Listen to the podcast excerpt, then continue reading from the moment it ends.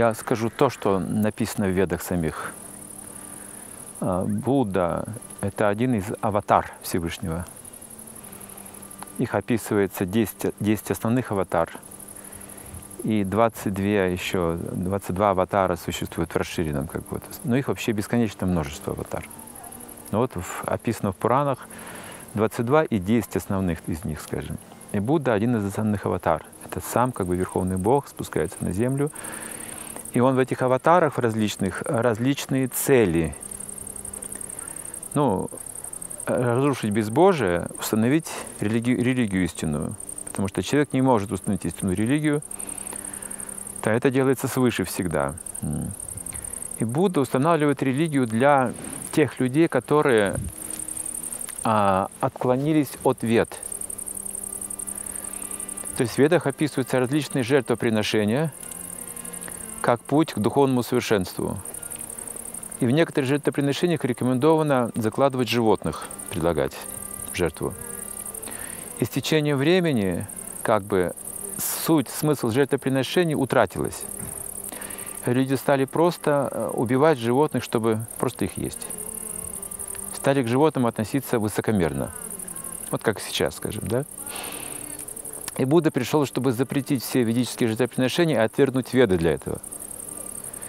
И утвердил принцип ахимса, ненасилия, сострадания нравственности. И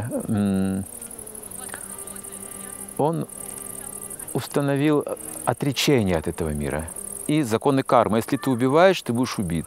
Вот это он говорил. Да? Также он проявлял мистические совершенства, чтобы убедить людей.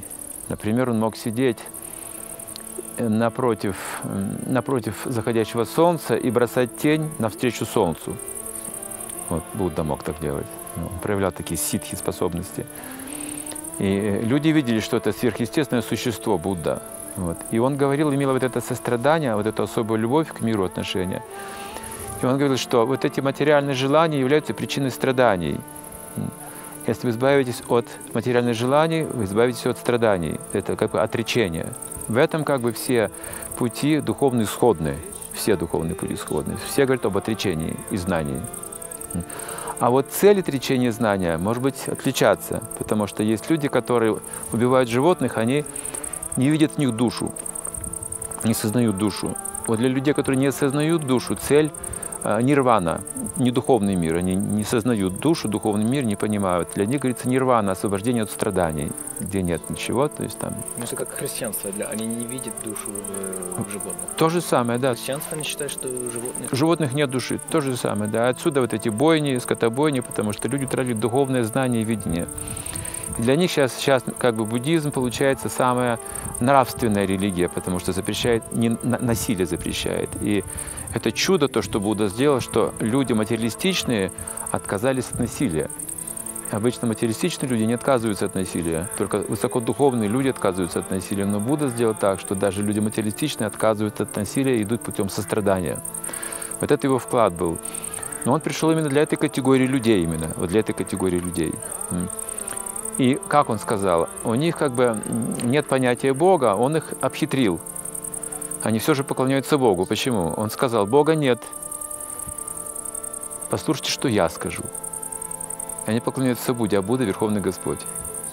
Вот такая хитрость, трансцендентная хитрость. Это тоже становится религией, потому что там Будда – это Бог. Но Будда сказал, не верите ничего, что, что я сказал.